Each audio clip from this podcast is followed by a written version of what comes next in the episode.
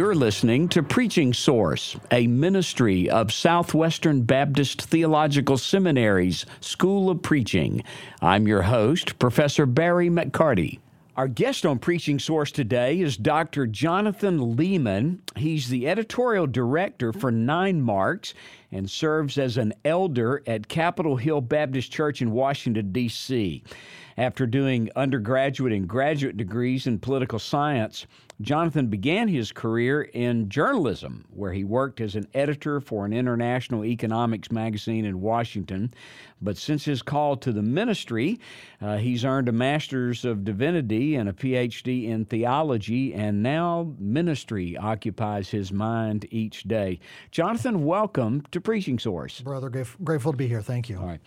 Uh, you're on the campus of Southwestern Seminary this week for the Text Driven Preaching Conference. Where did you first encounter the term text driven preaching? Well, I've had the privilege to serve as a trustee for the seminary and just being on the campus for a number of years now, I've heard it again and again. And I, uh, work for this ministry, Nine Marks. We talk about expositional preaching a lot. In fact, we define it. And when I heard the definition that you guys give to it of text driven, I'm like, that's it. In fact, don't tell people, but in some ways I like your definition better than ours. so it's excellent. Uh, well, when when did you really begin what you would think of as expository preaching in your ministry? Yeah, well, I showed up in Washington, D.C. in 1996 as a nominal Christian, joined a church on Capitol Hill where the preacher preached 50, 55 minute sermons. I'd, I'd, I hadn't gone to uh, church in years. But the power of his preaching was amazing and just it just kind of drew me in. And little by little, I thank God, I, I, I crossed from death to life uh, in that time. I went from a nominal Christian to a repenting and believing Christian. Uh, this is the late 90s. And at some point, I felt called to ministry. And so I began to be tested there in the church. This is probably 98, 99 at this point, and given chances to preach. And that, that was my first foray into preaching like he preached, which is to say, expositionally. I went to seminary, uh, did a couple of interim pastorates. And in fact, in one of those pastorates, in both those places, my, my goal was always to preach expositionally. In one of those places, I was hoping to become the full time pastor of the church. But the, the, the other people responsible for making the decision said, Jonathan, your, your sermons tend to be 30 to 40 degrees off the main point of the text enough. We don't think you're the guy to pastor this church. And that was both embarrassing and humbling, but it got me to thinking even more deeply and profoundly about okay, what is it we're trying to do when we get up in the pulpit? I, I think I'd been trying to be innovative and creative in my approach to the pulpit. And that lesson God used, this is about 2006 now, God used that lesson just to emblazon on my heart preach the point of the text. It's my wisdom that gives life. I give sight to the blind, not you, Jonathan not your clever ideas. So, yeah, this is a deep conviction of mine at this oh, point. That, Th- uh, thanks to those brothers wow. who refused to hire me. Wow. You know? Oh, that's a profound insight. What what do you see as the benefits of that kind of expository preaching for the church? Well, it reveals God first and foremost. It reveals the way of salvation. It, re- it reveals us to ourselves. And we know throughout Scripture that God's Word works through God's Spirit, or God's Spirit works through God's Word. So you think of God creating the universe coming into existence when He says be, right? And you think of Ezekiel in the valley of the dry bones. It says the Word goes out and the, the bones came together, but they, there wasn't yet flesh on them. And then it says, then He, then he breathed, and that word ruach is used again and again and again. And then you see, you see Word and Spirit coming together and giving life to that, that valley of dry bones, right? And then, of course, Paul says faith comes through hearing. So what is, what is pre preaching do for the church, that kind of preaching? Well, it gives life. It creates, it's, it's like a new ex nihilo, out of nothing creation. And that's the lives of the saints. It's remarkable. All right. So uh, let's suppose that a pastor is is dedicated to text driven exposition. Uh, is there ever a good reason to depart from that method? And if so, why? Well, I think from time to time, the, the, the way the way we put it, or the way I put it, is, I think uh, expositional preaching should be the main diet of a church. Now, from time to time, you need to address a specific thing in the life of the church that's useful. I think a topical sermon is fine. There's no, it's not sin to do that, and I think it can be loving and useful at time to time to to uh, preach topically. Maybe, maybe I, I, remember one occasion we felt like there was just a need to address manhood and womanhood in our in our congregation, so a couple of sermons were devoted to that. Uh, you might you might even preach a topical sermon on expositional preaching and explain to your church why it's so important. But again, I think the ordinary diet of the church just needs to be exposition of Scripture. Mm. As part of our text driven preaching conference, you're going to be leading a breakout session on pastors, politics, and Christian liberty. Uh, for the benefit of our listeners who aren't here for the conference, can you give us a, a synopsis of your breakout section, uh, what you're doing? Yeah, sure. My, my PhD work had to do with the intersection of faith and politics, and I've, I've now written a, a couple of books on that topic, both my, my dissertation itself as well as a, a, book coming out in April called How the Nations Rage Rethinking Faith and Politics for a Divided Age. And I'll just give you the points in my breakout session. I say first, God established governments not to accomplish salvation, but to build a platform for it. Uh, second, uh, churches exist not as lobbying organizations, but as embassies of heaven. Third, I'm scrolling down. Well, that's long point. Third, God authorizes pastors to preach the Bible, not propose policy. And then fourth and finally, I talk about Christians aren't called to be culture warriors, but ambassadors of King Jesus.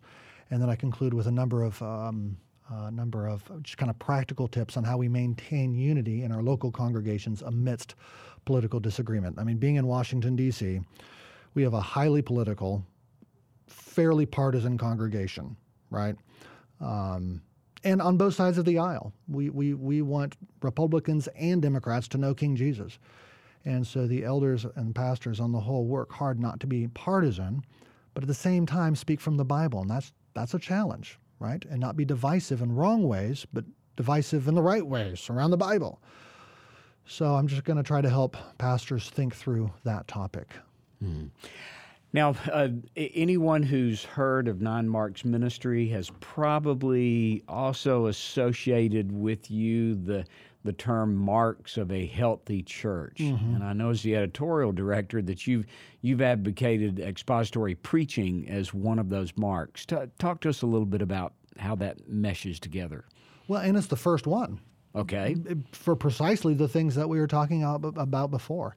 Uh, it's it's preaching of God's word, which gives life to a congregation.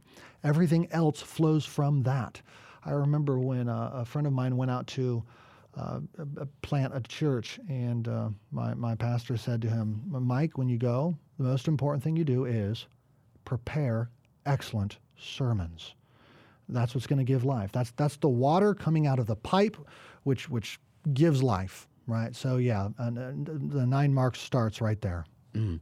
Jonathan, you have an excellent article entitled Listening to God's Word in the Church. And in that article, you give seven reasons that Christian growth should be centered on listening to God's Word in the context of the local church. Why that emphasis on live preaching uh, as opposed to listening to podcasts? Yeah, sure. And thank God for podcasts, right? So, including this one. thank you. um, well, let, let, let, me pick up the analogy. You get the water coming out of the pipe, but then it needs to be captured by a bowl. And that bowl is then held up and displayed for the nations to see in, a, in our corporate witness together. In other words, so as, as God's word comes and reshapes and reforms my heart, and I move from uh, loving self to loving God, right? That has implications on my social relationships with other people. I'm called to love other people. I can't exercise the fruit of the Spirit all by myself on a de- desert island.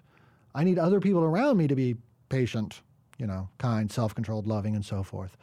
And it's in the life of a church where we learn how to apply that preaching. So, uh, I, I could keep going on, but that, that, that's, that's the big idea.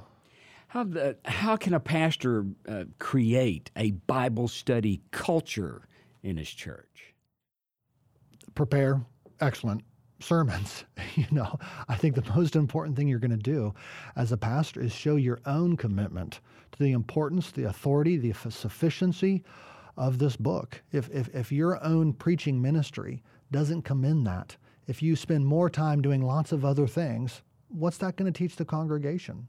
Well, yeah, the Bible's important, but uh, I, I, think you want to read Scripture in uh, when the church gathers out, outside of just a preaching moment. Take time to read passages, sometimes even long passages of, of, Scripture. Why, why do you have to go to Roman Catholic Church so often to hear Scripture actually read? Mm. You know, so every Sunday we try to read a passage from the Old Testament and one from the New Testament. And then the Sunday morning sermon, whatever text that is in, then the Sunday evening sermon is going to be from the opposite text. I think pastors showing a commitment to preaching the different parts of the Bible, going back and forth between Old and New Testament, between different genres, is a wonderful way to expose your life, uh, expose your congregation to different parts of Scripture. Think of Paul in Acts 20, where he says, you know, he's quoting from Ezekiel and the, the Watchman and not being guilty of any man's blood. He said, I, I showed you all of Scripture basically in that context. You know, preach little bits of scripture, verse length scripture, bring preach whole chapters, preach entire books. Um, there's lots of other ways, but I think the most important thing you do uh, as a pastor to, to prom- promote a Bible study culture in a church is to live out in your preaching that kind of fervency and uh, uh, commitment. Uh, lots of other little things you, you might do. Do one-on-one Bible reading with guys. I do that. I meet with several guys at any given moment, and often I'm reading Scripture with them, right? Just teaching them how to read Scripture. Obviously, we have inductive Bible studies. If you come into our church or you start attending and you're you know you're a non-Christian, well, what we'll do is we'll start by reading through the Book of Mark with you. Uh, called Christianity Explained. We'll just work through the book of Mark. Who is oh, I Jesus? love the title. What is yeah. he? What is he? Who does he claim to be? Right. So from the very get-go, the very culture of the church is centered on Scripture in all of its at and the friendships, the discipling relationships, the evangelism. Yeah, I think that helps. All right. Jonathan, suppose uh, you're sitting across from a, a, good friend who's also a pastor and has just been called to a new ministry uh, in a church. What, what's the best piece of advice you could give him about his preaching as he starts off? Uh, that's a great question. Best piece of advice uh, read the Bible in his own quiet times. Uh, and, and, and, make sure he's devoted to that in his own prayer life. Uh, uh don't skimp on his own prayer life and his own scripture reading. I think he needs to grow in love for, and, and discovery of how you know Scripture refers to it as like a honeycomb. Well, does he know that? Has he tasted that honey? Does he enjoy it like honey? In some ways, I want to I want to make sure before you even get into all the homiletics and all of those things. I want to know that you enjoy Scripture like honey. Because if you do, that's going to show up eventually, right? In your preaching. Um, so I think I think that's where I'd want to begin, probably, just in your own personal practice of reading and loving and knowing the Bible.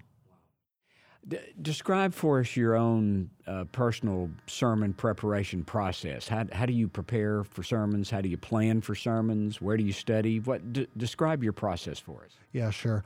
Uh, I'm going to be reading the text all week.